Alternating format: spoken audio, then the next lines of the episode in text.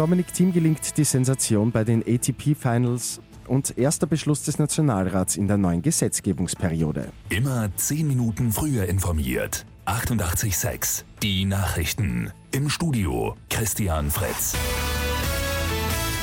Tennisass Dominik Thiem steht erstmals im Halbfinale der A T P World Tour Finals in London. Der Lichtenwörter ist auch der erste Österreicher, dem dieses Kunststück überhaupt gelingt. Am Abend setzt sich Thiem in einem hochkarätigen Match gegen die Nummer zwei der Welt Novak Djokovic aus Serbien durch.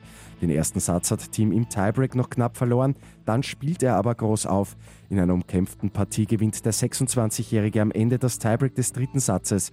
Er verbucht damit einen seiner größten Erfolge.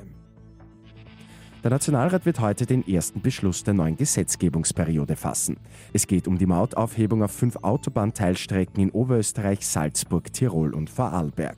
Mit den Stimmen von ÖVP, den Grünen und NEOS wird der Beschluss abgesegnet. Die SPÖ hat sich gestern ja kritisch dazu geäußert. Auch über den Klimaplan der Regierung wird heute debattiert. Umweltministerin Maria Patek wird dazu eine Erklärung abgeben. In Venedig soll heute der Notstand ausgerufen werden.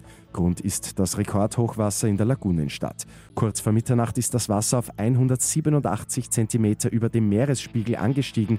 Das ist der höchste Wert seit der verheerenden Überschwemmung im Jahr neunzehnhundertsechsundsechzig.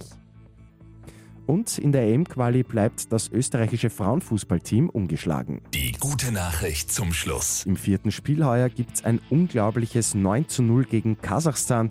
Die ÖFB-Auswahl überwintert damit auch auf dem ersten Gruppenplatz. Mit achtundachtzig Komma sechs immer zehn Minuten früher informiert. Weitere Infos jetzt auf Radio achtundachtzig Komma sechs A T.